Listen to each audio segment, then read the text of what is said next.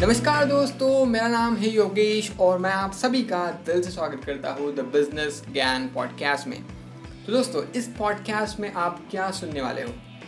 बड़ी सिंपल सी बात है यार बिज़नेस करने की इच्छा हमारे सबके मन में होती है, सबके दिल में होती है, लेकिन बिज़नेस शुरू कैसे करें? क्योंकि बिज़नेस का जो बेसिक फंडामेंटल ज्ञान हमारे पास होना चाहिए ना, वो हमारे पास नहीं है। सो so, इस पॉडकास्ट में हम इसी के बारे में बात करने वाले हैं कि बिज़नेस के क्या पिलर्स होते हैं क्या मेन चीज़ें होती हैं जो किसी भी बिज़नेस को सफल बनाती है। हम कुछ केस स्टडीज़ भी देखेंगे कि कैसे अमेजोन जोमेटो इतनी जल्दी से सफलता की शिखर तक पहुँच गए।